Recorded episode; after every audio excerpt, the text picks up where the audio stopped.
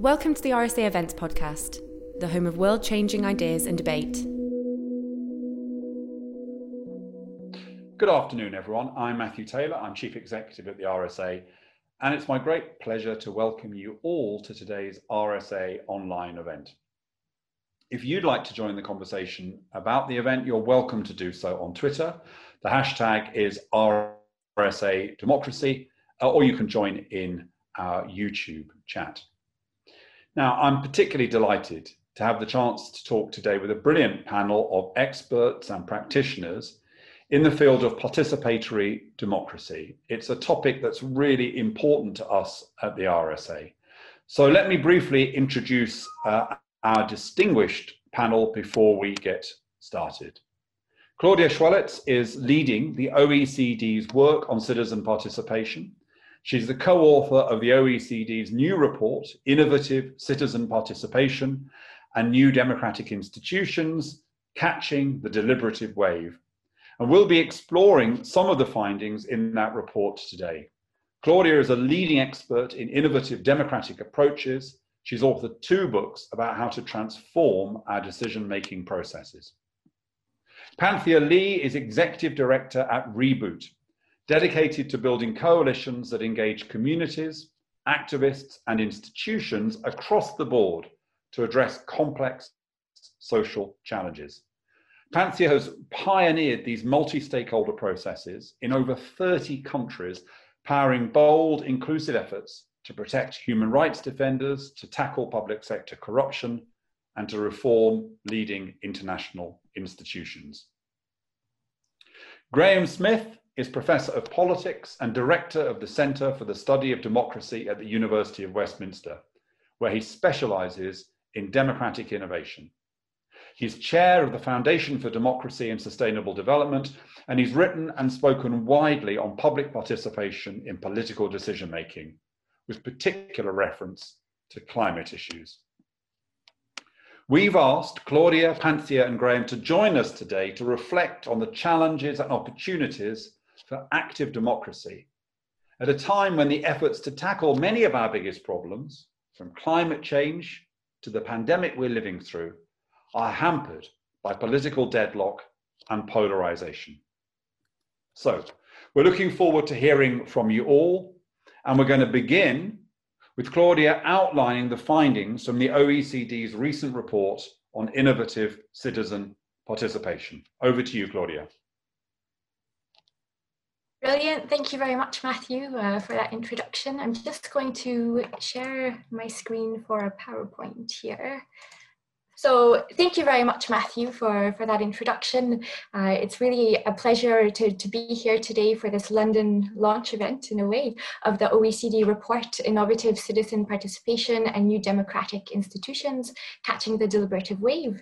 Uh, my name is Claudia Chwalisz, and I'm leading the OECD's area of work on innovative citizen participation within the Open Government Unit. And I'm going to share with you some of the key findings from this report, and, and I'm looking forward to discussing how this connects to that broader picture about the future of democracy, active democracy in this time of emergency, uh, and these connections between participatory and, and deliberative uh, approaches as well. But before I, I dive into some of the findings, I'm going to take 30 seconds to define what I'm talking about here, because in this report, we talk about representative deliberative processes. There are 289 examples of them, of processes like citizens' assemblies, citizens' juries, consensus conferences, and so on on. And what all of these have in common are a few specific criteria. Uh, first of all, that there's a small representative group at the core of them. This group reflect, reflects societal diversity and they have a specific task, which is to develop recommendations on a specific public problem. They have time to deliberate, which means they have access to diverse and broad information, and they're able to weigh arguments and consider a diversity of perspectives with the explicit aim of trying to find common ground and develop collective and informed recommendations for that public authority on the issue. So to make this sound a bit abstract, let me give you a couple of examples of what I'm talking about. So here on, on the screen, I'm showing you a picture of the Citizens Reference Panel on Pharmacare in Canada, which was brought together in 2016. Here you see 35 Canadians from across the country who were brought together for five full days to hear from different experts, to talk to one another, and to ultimately come up with some concrete recommendations on how to improve access to prescription drugs. Another example, which is a bit more recent and some in Europe especially might be more familiar with, is the French Citizens Convention on Climate. Uh, so here I have an image of the 150 participants of this convention, randomly selected and then stratified to be representative of the broader population of France. They met numerous times between October 2019 and June 2020 to develop concrete recommendations to the French government on how to reduce greenhouse gas emissions by 40% by 2030 in comparison to 1990 levels, uh, but in a way that is socially just. And so in June, they delivered their recommendations to the government, and it's definitely something to follow because there's yet to be a concrete response on those yet. But what all of these, what those two examples and all of the 289 examples in this OECD study have in common are three criteria. So the first is representativeness, which means that the people who participate, it's not open to anybody. It's a random sample of people who are, who are chosen to be broadly representative of the wider community. The second criteria is deliberation, now, this is something that I was, as I was explaining, requires weighing evidence, requires having the time to contemplate it, to weigh different arguments. So it's something that requires time, which means that we, in our study, operationalized it as a minimum of one full day of face-to-face meetings. And the third criteria being impact. So these 289 examples were all commissioned by a public authority that then has the, the remit to be able to respond to and act on those recommendations. Now, we talk about the deliberative wave in the title of this report for a few reasons, but one has been that it's really been something once we looked into the data, we found that it's been really building over time the momentum of public authorities taking a more deliberative approach to how they're engaging citizens and involving citizens in their public decision making. So, our earliest examples that meet these three criteria are from 1986, and we saw that there was an initial first kind of wave in the late 90s 90s, early 2000s. And since about 2010, the momentum has really been, been building. And what isn't even shown on this graph here is that we had to um, stop our data collection in October 2019 because eventually we had to, to stop collecting and start analyzing this data to actually write the report. But because we could have gone, gone on and on forever is what I'm trying to say, that there were another 30 to 40 processes that were already underway or announced at that time, which means the 2019 um, point on the graph really would be off the charts if we had been able to add all of those uh, examples in as well. And we found that this has been a phenomenon happening in many different countries. So we weren't looking just in the OECD, though we found that almost all of them, 282 out of 289 examples come from OECD countries, uh, but from a wide diversity of them from Germany on Australia, Canada and Denmark, but also Italy, Estonia, Poland, um, Japan. There's really been a wide diversity of practices across different countries um, around the world in, in this kind of approach. And we were looking not just at the national level of government, but really looking across different, different levels. We found that around half of the examples in this report are at the local level. 30% at the regional state level, 15% at the national federal level, and 3% at the international level. So referring to examples, for instance, at the EU level. Uh, but I do want to also caveat a little bit that the examples at the regional state level mostly come from Canada and Australia, which are two very federal countries, and most of the issues tackled there at that level would have been national level issues in Europe. Now, I say this because I think sometimes there's a little bit of a common myth that public deliberation is better for the local level or for smaller types of issues, but actually we see, we've seen uh, in, in the empirical evidence that that's not necessarily the case, that there's really been a wide diversity of practices. We also tried to get a, a, better sense of understanding of what kinds of policy questions have deliberative approaches been used for. Now, the most common that we found were, were issues around urban planning, health, environment, strategic planning, and infrastructure, uh, but also a wide variety of other issues, as you can see here, ranging from taxation, family, culture, justice. Uh, although in doing this research, what we noticed though was that a better way of thinking about whether a deliberative approach is actually appropriate or not is to think rather about what type of problem is it. So we categorize three different types of dilemmas that deliberative processes are really well suited to address. The first being values driven dilemmas. So even if a problem might seem technical at first, often it can be underpinned by more um, values driven conflicts about what kind of society do we want. Um, secondly, are complex problems that require weighing different trade offs. So they're not well suited if there's really a binary set of issues or options on the table, or if there isn't really much room to maneuver. They're really there for those tricky, difficult, hard problems where you have to identify where there might be some form of common ground um, to be able to move forward. And the third being long, long-term questions that go beyond the short-term incentives of elections.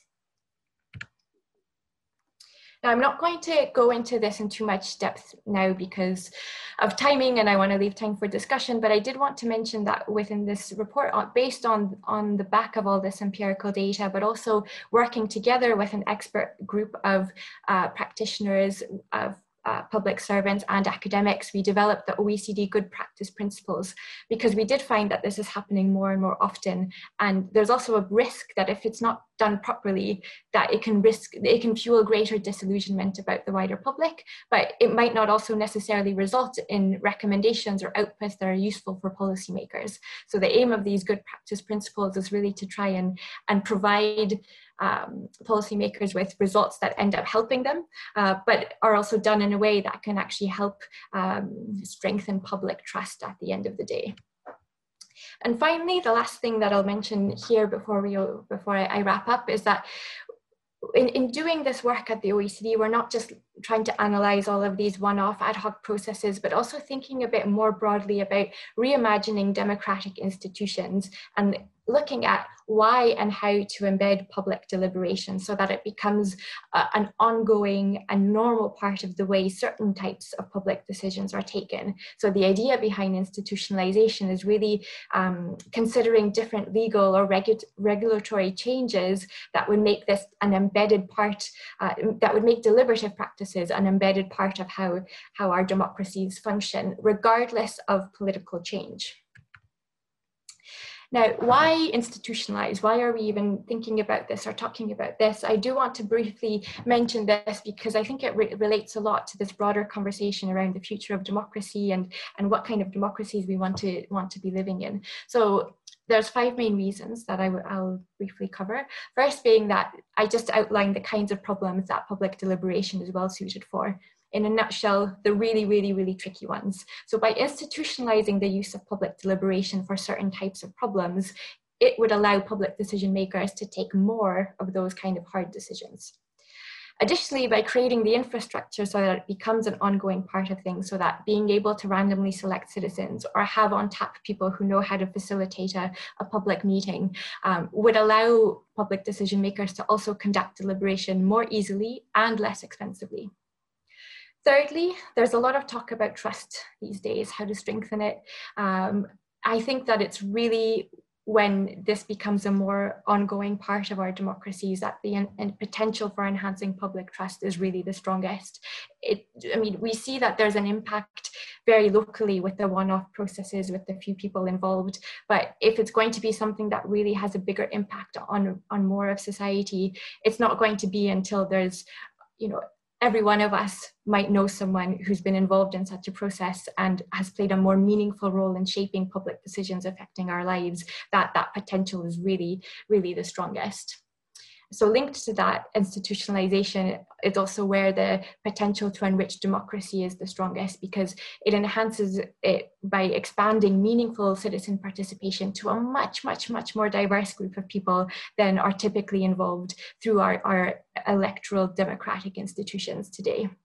And finally, there's also the potential to strengthen the civic capacity of citizens and the, the democratic fitness of society more broadly, so to speak. So there's quite a bit of emerging evidence which shows that the people who participate in such a deliberative process at the end of it have a much greater sense of agency of political efficacy of feeling like they're able to change things around them. So multiplying that impact on individuals participating in such a process through institutionalization um, can really strengthen our democracies much much further very briefly, in the report, we looked at three different ways that this has already been happening so far. The first has been by creating a permanent or ongoing structure for representative citizen deliberation. So what I mean by that is an, an example um, from Ostbelgien, which is the German-speaking community of Belgium. Uh, so in, in this region, the parliament in February 2019 unanimously voted to set up this new democratic institution called the Citizens Council, which is made up of 24 randomly selected citizens who have an agenda setting role. It's up to them to decide what are the one to three issues every year that should be put to a citizens panel.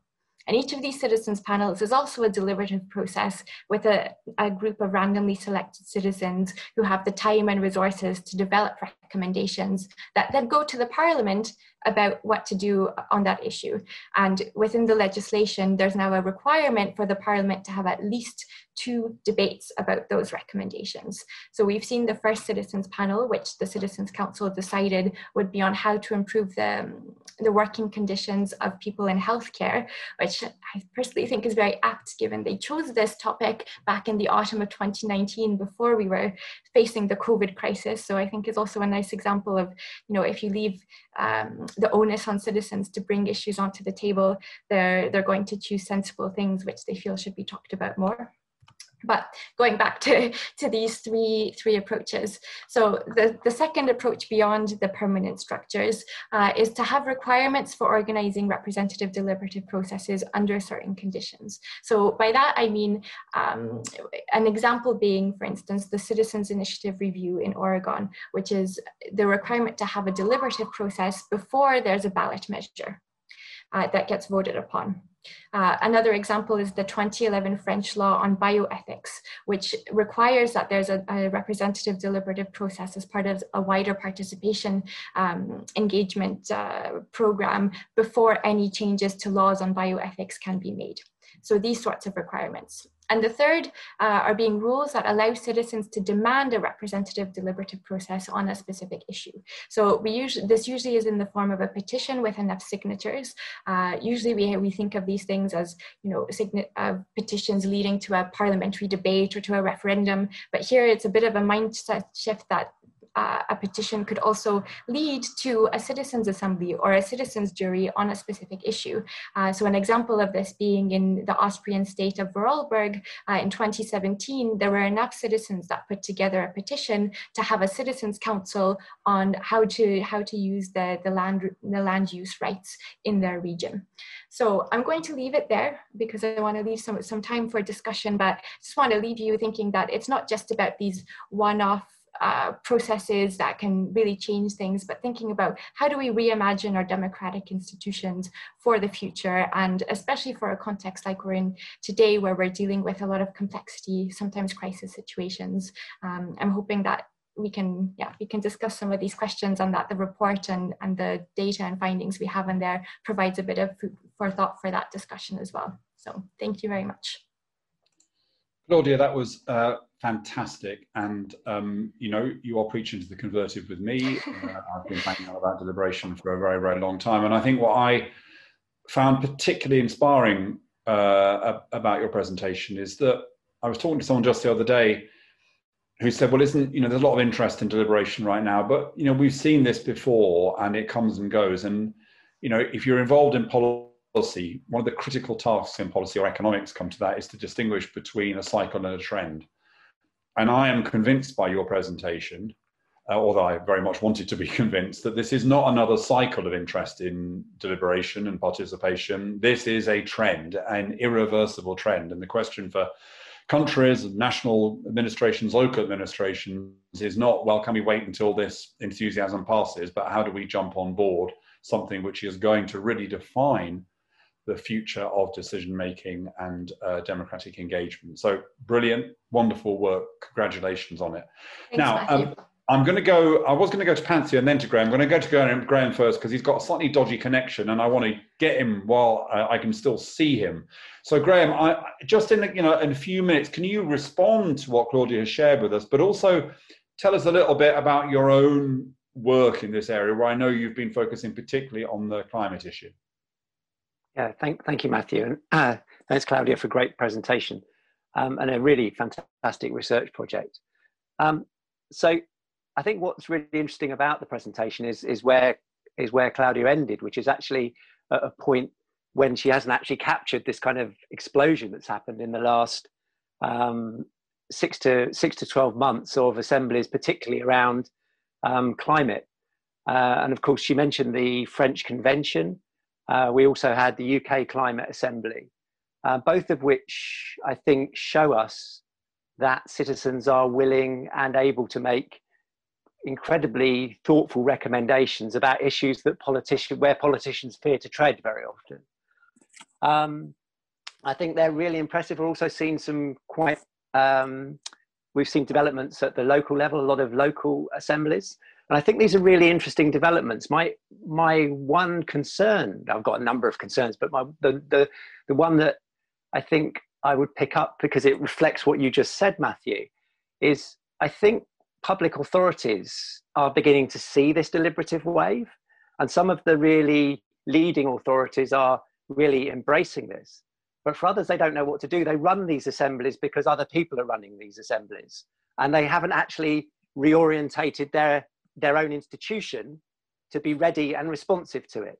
Mm-hmm. So I think we're in a really strange situation at the moment where I would hazard to say that we actually know how to run these things pretty well. We've got a pretty good idea about how to run a good assembly, that we need a clear task, that we need time, that we need really careful governance to ensure that the information that citizens, citizens are provided with is robust and, um, and is diverse. So we know, we know how to do this. We know how to do a good assembly. The problem is what happens to the recommendations afterwards. And I think the work that we need to do as a community is no longer to show that we can do participation well, but actually to say what is a good authority that does participation? What, what does a, if you like, what does a participatory public authority look like? And actually, that's the area where I've got less insight, but actually for me is the thing that's absolutely critical. Because from the work I've done, not just on not just on citizens' assemblies, but on other forms of participation as well, I'm afraid what we see is cherry picking. We see selective listening by the authority to pick on those things that it kind of already had an interest in, those things which aren't too expensive, those things that keep their existing political um, their political interests and their political power in place. So I think for us, what we really need to do is to think what a authority would look like, which would embed these things in its work in an everyday in an everyday way. Claudia talks about institutionalization. That isn't just having these things happen regularly, it's that they actually affect the work on a day to day basis of public authorities. Um, and, you know, that's where I still think we've got this deliberative wave. And I'm thinking about how to push the metaphor too far, but this deliberative wave actually has to crash into public authorities and actually get public authorities to work differently. Public authorities, as you well know, Matthew, are very functional. They've got you know diff, different, and they're they're working they work in their own silos. Citizens don't think in that way. The kinds of recommendations that citizens offer don't always map on well onto public authorities. And so that's the challenge now. How do we link this kind of new this new politics with this very sort of old, much older way of doing things? And and that's the bit that I think for me is the exciting bit but i actually you know i think we're only on the starting point we're, we're really, really only on the first steps of really understanding how how that's to work? I mean, it's going to be really hard for me to chair this event because I am so fascinated by all of this. I, will I'll try to broadly do what I'm supposed to be doing, but listen, I'm not just chairing, I'm getting involved in this. Look, I completely agree with you, Graham. Um, uh, that is, I think, one of the challenges. Um, and, you know, I still find when I talk to politicians, high levels of ignorance about deliberation. I mean, remarkably high levels of ignorance given the evidence that Claudia has just shared with us. Um, and then once they do understand it, quite a lot of resistance. uh, uh, to it. I recently did an event with Andy Burnham, the chair of Man- uh, the mayor of Manchester, and I think you were there, Graham. And he he kind of he started off not understanding it. Then we explained it to him, and he said, "I don't like it." and then we properly explained it, and he went, "Oh right, okay, maybe we'll do it." I, it's part. So I want to suggest two parts of this problem very, very briefly before I bring Panthea in, but. One is that you know nuance is not easy in the in in our modern social media world, and the fact is it is nuanced the, the point about deliberation, is it is not an alternative to representative democracy. The decisions are not made in the deliberative process. There are recommendations and they come out. On the other hand, you can't just ignore them or cherry pick them because that, it, it completely undermines it. So the first problem, it seems, is just the nuance of saying, I will take this seriously, even though I'm not necessarily going to abide by it. I mean, it's not a very complicated idea, is it? I will take this seriously, even though I won't necessarily totally abide by it. But yet, politicians, other than other people, find it hard, it seems to me, to kind of get that. And then the second problem, um, and I'm taking a risk myself, I'm afraid is journalists.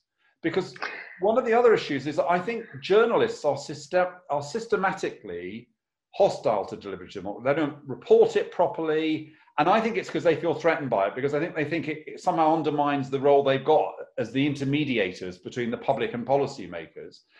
And so, even something like the Citizens' Assembly that was recently undertaken on climate change here in the UK, brilliant process, it really didn't get reported very well at all. And so, part of the process by which the recommendations influence the policymakers is that the media take them seriously and kind of challenge the politicians and say, What are you going to do about this? But that doesn't happen a great deal because because journalists like adversarialism, they like rows, and the idea of ordinary citizens sitting around tables having civilized conversations, it's not, well, you know, I've, I've the number of, of, of, TV producers who said to me, well, that's a bit boring, isn't it? Yeah. You know, how do I make that interesting to my viewers? So, very, very long question, Graham. Very short reply. Am I right that these issues of the kind of nuance of we'll take it seriously, although, although we might not do it, and the lack of engagement of the mainstream media are part of the problem? Uh, yes and yes. Thank you. That's how we'll go forward, folks. I will make long speeches, and my experts are simply required to agree with me. Panthea, I'm sure you will not, uh, you will not succumb to to, to, to that. Uh, Panthea, you you look at a, a, a, wider range of ways of engaging the public than the ones that, that, that, that, Claudia described. So I'm interested in your response to her presentation, but also, like Graham, a kind of reflection on, on, on your own work.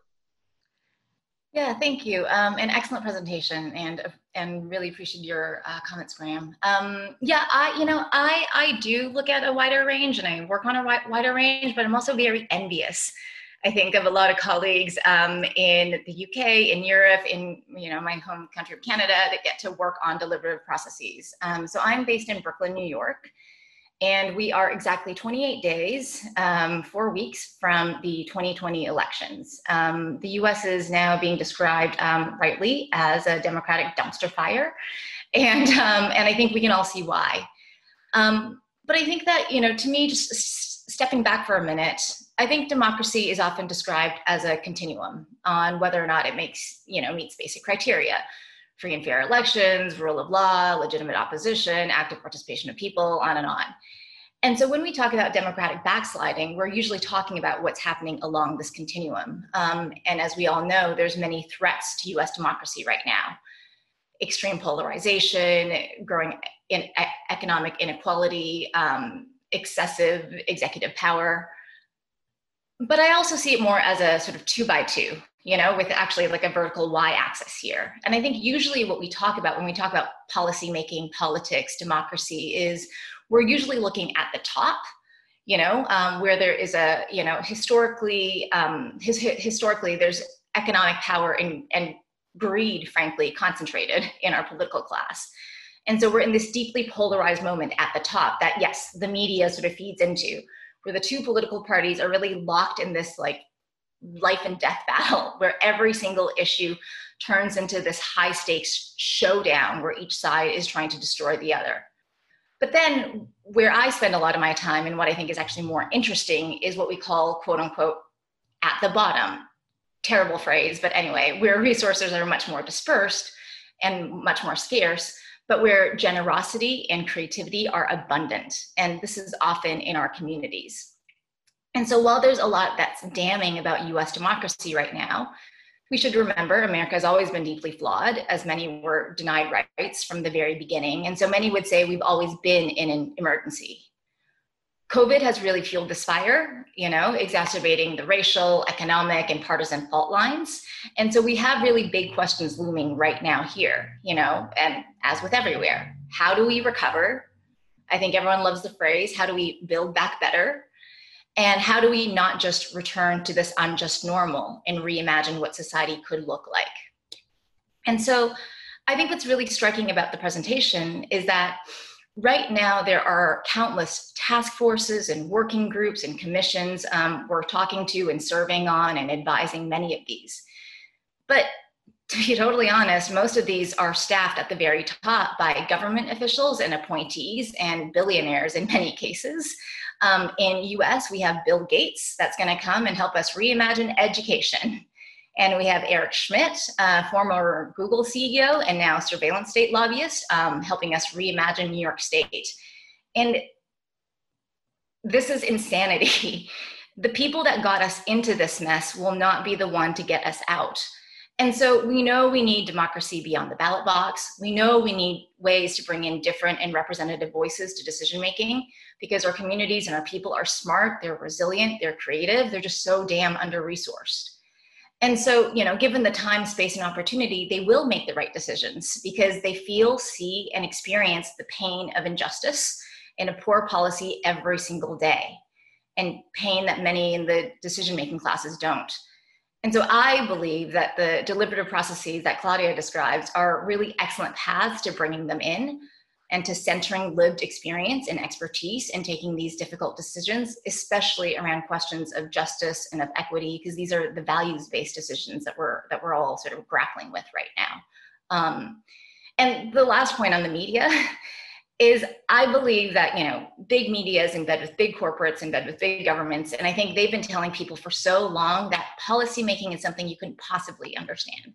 Governance is too complicated. It happens in London, it happens in DC, it happens in Geneva. So you just come out and vote every four years, six years, whatever, and in the meantime, you pay attention to Brad and Angelina or the Kardashians, you know, and you do your democratic duty, you know, just by voting but there's so much political theater and our legislative processes are so captured and so when we all love policy debates that are facilitated in the way that these deliberative processes are you know why don't we enforce active listening instead of just listening to develop a rebuttal? Why don't we encourage critical thinking um, versus just you know opportunistic like gotcha searching?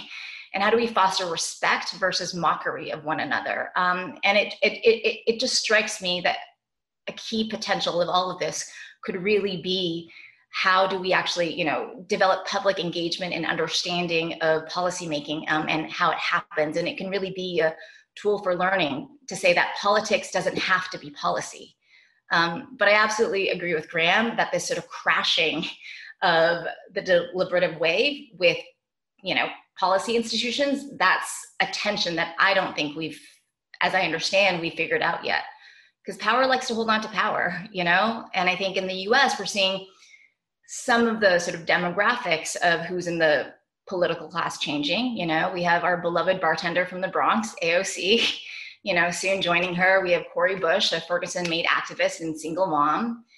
Um, in my community, Bed-Stuy, Brooklyn, we're sending a 33 year old um, gay, vegan, socialist um, public school teacher to state senate. And so that is changing. But in the meantime, how do we actually get politicians to accept the decisions that are coming out of these processes? And this is a question that I, you know, would love to discuss with the group. How do we make these binding?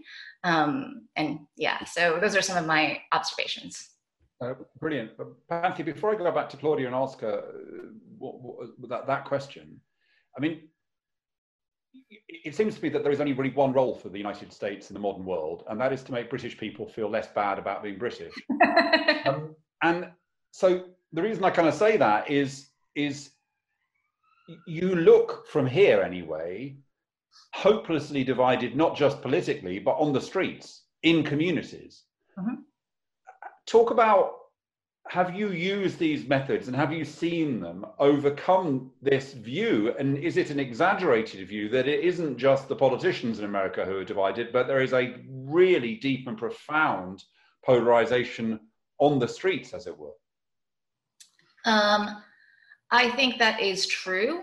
I also think that is overstated.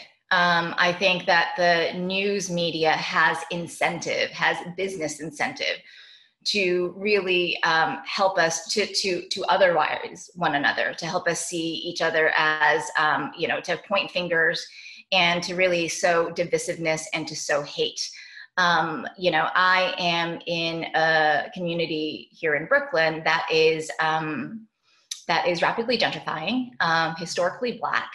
And um, I've seen a lot of work on the streets in communities through mutual aid and other efforts where there has been a fair amount of tension um, along class lines, around sort of racial lines. Um, and yet I have also seen people come together and work them out through actually many of the methods, though folks wouldn't describe them as such, that we read about in the report you know, maybe I'm naive. I believe that human beings are inherently good. Um, my training is to study humans, and I think humans are inherently good. I think we are fed um, garbage that helps us think otherwise. And so I see actually a lot of work in communities around people that recognize that they have been taught to hate one another, uh, taught that a ruling class should actually, you know, of newly enlightened individuals should bestow empathy on one another. Um, but we don't, you know, people don't need empathy. They need solidarity.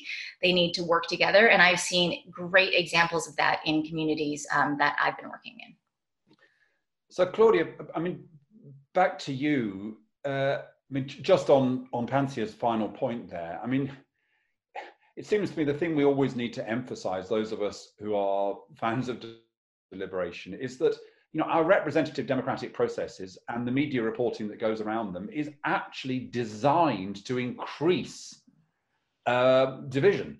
That's the whole point of them. You know, in the UK, you, know, you have the government and you have the opposition, and the job of the opposition is to make the government look as bad as possible, and the job of the government is to make the opposition look as bad as possible. So, and, and we know that social media, as Panthea has been talking about, you know, those technology platforms are similarly designed to make us uh, angry towards our anyone who disagrees with us, to focus on the point of disagreement.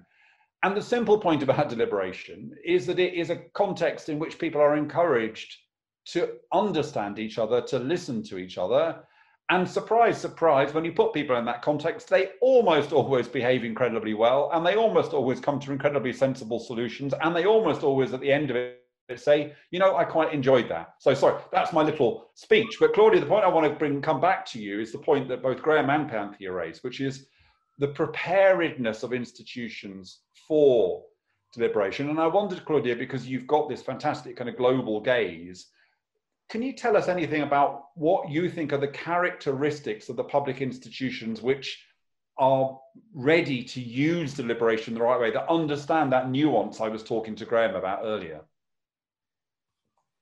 Mm. You know, I think those are all really, really great points. And I, I think it's a, I'm glad you used the word design because the, it, these are design decisions with design impacts of uh, incentivizing uh, disagreement over finding common ground. You know, this culture of debate is something that we have found so ingrained in politics and policy making. And I think the institutions where we're seeing some of the biggest shift, um, it has been led, I think, by some of the individuals who have uh, experienced, I think, the power and the benefits of public deliberation, helping them to solve certain problems better. Uh, because I think one of the things that we need to emphasize here is we're not just talking about, you know, trying to bring more public deliberation into politics and democracy just for the sake of an innovation or doing something different. It's for the sake of, on the one hand, yes, increasing trust between people, between people and government, but also leading to a better way of taking public collective decisions that affect our lives. Um, and using deliberative processes, especially on those kind of tricky, sometimes controversial issues where it's hard to, you're never going to satisfy anybody. So the challenge is more finding, you know, where's the middle ground and the common ground between people that the politicians and the senior civil servants that have been involved in these processes around these tricky issues have found that actually this has been a way to help them be able to take action, to do something, to have the legitimacy and the credibility uh, to make those tough choices. Um, and so I think that's also why there's been a little bit of a knock on effect of why we see lots of examples in some countries and not as many yet in, in others, because in those countries where there's been you know one process that has happened, there's often a knock on effect of either that politician being like, oh, that's actually been great and doing it again for another topic, or other politicians saying like, oh, that helped them you know be able to advance on climate action or you know around that really tricky infrastructure decision you know maybe we should do the same for the same kind of problem we're doing here. Um, so i think there's a little bit of, of that and, and the culture change which is something that just you know it takes a bit of time. It, it, it's a bit of a mentality shift that's needed in terms of what is the role of politicians and civil servants today. Um, and because i think I mean, Panthea raised a really challenging point earlier about this notion of binding recommendations. I think there's a little bit of tension within the broader community around participatory and deliberative democracy, actually, about where they stand on, on that topic. Because on the one hand, you know, this is a, a complement to representative democracy matthew as you were saying earlier ultimately it's the you know the people who have the responsibilities to take decisions are still the ones who have to take the decisions and have the responsibility to to act on them to deal with the repercussions and so on. But as Panthea was saying that still doesn't actually change the power dynamic. Um, and I don't know, I'm speaking from the point of view of the OECD, so I'm not going to take an official position on, on this right now, but I think that it's really an important debate to be having about, you know, what is the role of, of these sorts of processes, especially going further. And I think at least one way, you know, thinking about the future and the trajectory of how we could you know enhance that culture change but also enhance that or cha- start to change that longer term relationship between governments and citizens is through the institutionalization of these deliberative processes um, so that they become a more common thing like that it's it's every single ministry that for certain types of, of decisions needs to have a deliberative process before they can actually act that you know different levels of government are doing them. So it becomes something that you know every one of us once in our lives are perhaps invited to be part of this, um, that at least even if it remains advisory, can still have that change, that impact on the change of the relationship. And perhaps eventually we might be having a different debate around binding recommendations. But I think today we don't have the legitimacy around the kinds of recommendations that come out of it for them to be considered binding. So, so Claudia, I just want to ask you a very boring, nerdy question because I'm a boring nerd, and and then I want to take that point and give it back to Panthea and Graham before I ask you all one final question uh, before we, we, we close. I could discuss this for 12 hours. Um, uh, the, the, nerdy question, Claudia, is in the last few months, we've had to do all this all online. Now, it seems to me the big advantage of online deliberations, is it's much cheaper. you don't have to give people sandwiches or book a room or pay people's transport, all of that is it as good though, Claudia? Is online deliberation as good, or is the loss of face-to-face contact and the you know signals that we give each other when we're in the room together is that is that is that damage the kind of psychological and emotional elements of deliberation? I mean, for me, and I know there's a debate around this in the community, but I think it's less good. I think perhaps maybe less good is not the right way to phrase it. I think it's different the the expectations of what is possible online just have to be different. Because obviously part of uh, i would say the magic of what makes a deliberative process work is actually that in-person element. It's by spending time physically with people that we build trust between one another and it's only by starting to build a bit of trust that you're able to get to some sense of common ground on these tricky usually dividing issues. Um, so I mean, for many reasons, I think that the, the online just doesn't compare. Like, you can't replicate that that trust that gets built be, between people. Um, but, but, maybe it's another tool in the toolkit, given that it's given that it's cheaper and easier to do. But I, yeah, I, and I mean, we have to, you know, we still have to be engaging people in a meaningful way in these circumstances today. So I think it's still better than doing than doing nothing. I think we just need to adapt to how we're doing things, though, and adapt the expectations of what is possible at the end of such a process as well, though. So Panthea and Graham, I want to ask you a question and, and then uh, a specific question. Now I'm going to turn to an enormously huge question for all of you that you all have one minute to answer at the end. But uh, Panthea, this point about people accepting that a deliberative process or participative process isn't binding, um, but is there to inform decision makers. Now, in my experience of these processes, people accept it. People are fine about it. They kind of recognize it. But do you think do you think that's unrealistic? Do you think that until these processes feel binding, citizens will be skeptical about them and think they're just like all the other bloody consultations, which they get inveigled into participating in, which don't contribute anything? Ooh, good question. Um, I try not to speculate um, uh, because part of my job is to spend a lot of time talking with people to understand, uh, you know, where they're coming from on this. So I can, I can, I, I can extrapolate based on sort of what, what I've seen in, in, other participatory processes. Um, I think it's going to be a big challenge, um, to be honest. Now, uh, you know, Claudia and Graham have so much more experience um, on on uh, deliberative processes, but you know, uh, Claudia's been an amazing ally in um, supporting me lately in um, trying to discuss and negotiate um, a citizens' assembly on a really sort of big, thorny policy question in a major U.S. city.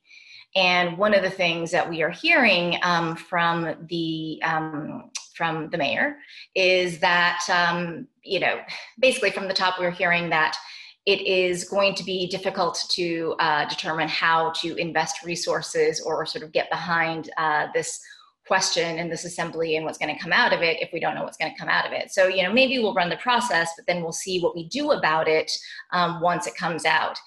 And I think what then happens is for me and others, we have to take the decision around whether or not we actually want to invest in this because uh, the topic here is one of the um, you know sort of thorniest and fieriest um, political debates or, you know just social debates happening here right now. And if we say you know we invest you know a year and a half into this process and then afterwards we get you know two million dollars invested into you know making some cosmetic changes does that is that actually going to further disillusion communities um, and further disillusion people that have been you know recruited into participating? Now it could just be the issue, the climate, the current sort of place and time. Um, but that is a risk that I think myself and many others are just perhaps not willing to take at this point. Um, so I can only speak to my experience, mm-hmm. um, but I think, uh, yeah, because frankly, uh, well, please. It's that. Well, I mean, that, that that's really uh, fascinating, Matthew. Sorry to, to, to cut across you, but, but you, you, you, that's a real challenge. I think what, what what you say is a real challenge, and I think that sometimes people like me think, well, oh, deliberation's so lovely that citizens will be so pleased about it that if it doesn't in the end happen, oh, well, it was still great. And I think you're, you're giving us a good reality check there. Graham, you were nodding while Panthea was speaking. What's your view about this kind of balance, which is that if we make deliberative processes binding, politicians will never agree to them. But if they're not reasonably binding, citizens will say, well, what a waste of time that was. Yeah, I, I, yeah, I think you've really hit on real challenge here, which again I think relates to the relationship between public authority and the, the participatory process. That lack of confidence at the moment in the part in public institutions to take these things seriously, I think, is a is a serious concern.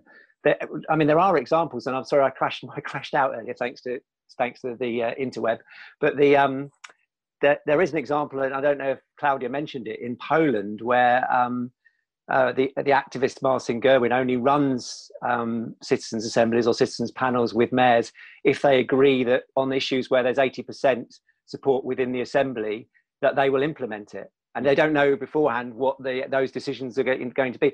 And so and they and they've run three or four processes like that. And there is some evidence to say that Gdansk has much better flood defences now than it would have done if they hadn't followed that process. So there are examples where actually um, if you like, enlightened and progressive leaders have looked at this and said, yes, I am going to trust this process. So, so I can see. I, I, I, haven't seen anyone in the UK being willing to give them that kind of empowerment. But what I have, and at that point, I think, like Panthea has just said, you've got to make it's a judgment call. And I think people like myself and people like Involve and people like the Democratic Society who run these things in the UK, they're constantly making these judgment calls because they don't want to run a process where you know they've taken these citizens through this amazing process and then nothing happens so in a sense they've got to look in the eyes of the people who are commissioning them and try and judge whether they're taking this seriously but i go back to my earlier point which is we need to think carefully. We need to spend as much time designing the implementation, designing what comes out the other end of this, thinking, working with the authority to think, how are we going to respond to this, this set of recommendations, these, this output, as we do on how do we design the actual deliberative process itself.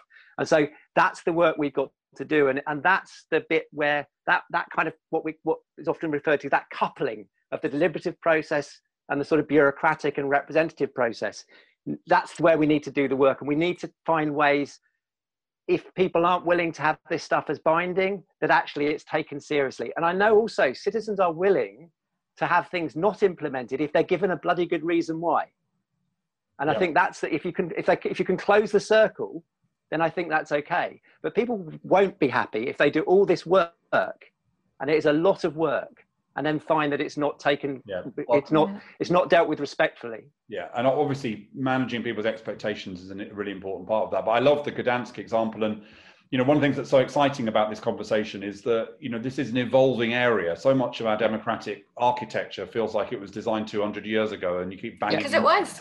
you know uh, because it was. And, you know this stuff is like you know it's changing and i love the idea of saying well no it's not binding but you know if nearly everybody agrees it that's a, that's that's fascinating. Now Last I think, sorry, can I can I just come in very very quickly very on that? No, I just want to say that I think what should be binding is the requirement for a response. Yeah, and this is what we've put into the OECD good practice principles actually. So it's not that you have to accept it, but you have to respond. Yeah. Okay. Got it. Um, last question, which uh, you, you you're going to have a minute each to answer, which is perfectly reasonable because it's a very simple question. Um, I did my annual lecture a few weeks ago on on kind of looking at liberal democracy and try and develop a new a new defence of it. And one of my respondents, and you can watch this event on the RSA website, was um, uh, a, the columnist and writer Nesrine Malik, who I respect enormously. And I said to Nesrine in the discussion, um, and, and she's a, a left activist as, as, well as a writer. Uh, I said, you know, in liberal democracy, liberal democracy has never been more friendless. You know, it's friendless on the populist right, and it's kind of quite friendless now on the activist left as well, because people say, look, at the origins of liberal democracy, the hypocrisy of liberal democracy, the way that liberal democracy is put up with structural inequality and oppression. Uh, and so I said to her, you know, as someone who still kind of wants to defend liberal democracy, I said, do, do you think it can be saved? And Nesrine's reply was, was basically, she said, the work that liberal democracy would have to do to save itself is beyond it which I found a kind of brilliant but really rather chilling kind of answer. So, you know, I, guess the question I want to ask each of you in your kind of 90 seconds is can deliberation and other robust methods of citizen engagement uh, can they be part of saving liberal democracy i mean i i don't think liberal democracy can be saved without them but do you think with them we can reverse a trend that has been going on now for 20 years, which is public disillusionment with the very ideas of liberal democracy? Um, Graham, and then Panthea, and then Claudia, you can have the last word. Graham first. Okay. Um, I'm an academic, so I'd need to. We need to talk about what you mean by liberal democracy. Oh. So I'm going. to I know. Sorry, um, but what I'm going to say is, I think what deliberation can do one of two things. It can be a sticking plaster for a democracy that is that is dying, or it can be a way of us as part of a way of way of us thinking about a new way of doing democracy, new ways of doing democracy. And I think that it can it it can be part of the democracy that we wish to be part of. Brilliant. Panthea? Oh gosh. Uh, I think to me, what's striking about deliberative democracy processes is uh, yes, the deliberation, and I, I, love to sort of nerd out on design processes and facilitation and how to have conversation and disagreements. But I think what's actually really powerful about it and why it can um, be certainly part of the solution is um, is actually how it brings together uh, ideologically diverse, um, politically diverse individuals. I think that's actually, to me at least, uh, the magic part because I think, you know, uh, democracy and politics have been captured by certain castes, by uh, as Isabel Wilkerson sort of terms it, by certain, you know, political classes, whatnot. Um, and I think that actually is, you know, perhaps what Nesrine was referring to you know, I think the people that got us into the mess will not get us out. And to me, what is um, the most sort of potent and exciting about this is how we bring in diverse voices, build up trust between us, and show that actually we ourselves do have the answers if we are given a chance. Brilliant, brilliant. Thank you. And Claudia.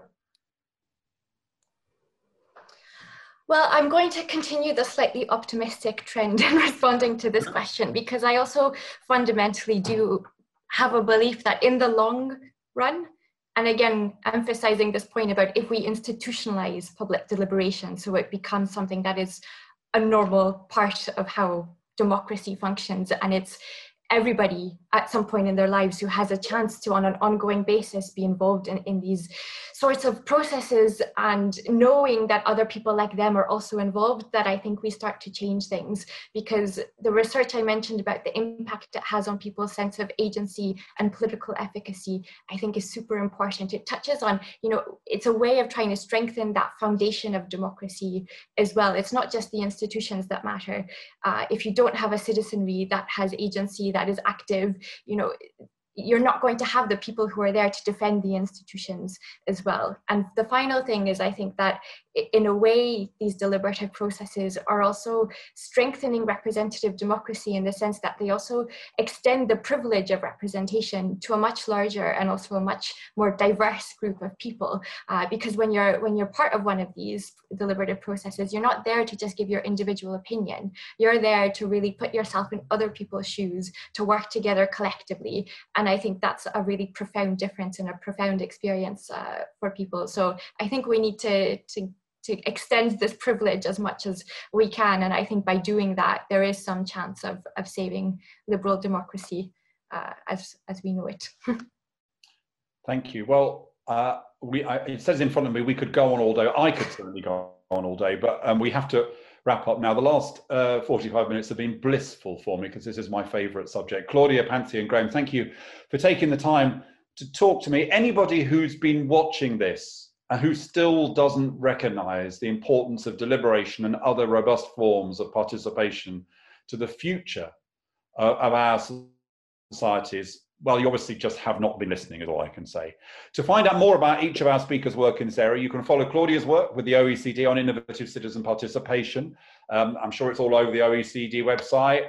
Um, Panthea's coalition building projects with Reboot uh, in the US similarly and find out more about them. And also look out for Graham's next book, which is called Can Democracy Safeguard the Future? Graham, I'm sure you'll come on my podcast to discuss that. There are also plenty of ways to get involved with the RSA's work on deliberative democracy. We have our AGM uh, this week, and that's a 250 year old process, but it will feature an RSA fellow talking about the initiatives she's taken on deliberative democracy. So I don't just believe this stuff, we actually uh, do it. So check out the RSA website and look at the stuff we're trying to do around deliberative democracy. Uh, all that's left for me to say is thank you again to Claudia, Graham, and Panthea, and thank you all for watching. Thanks for listening. If you like this podcast, head to our YouTube channel for inspiring talks, interviews, and animations.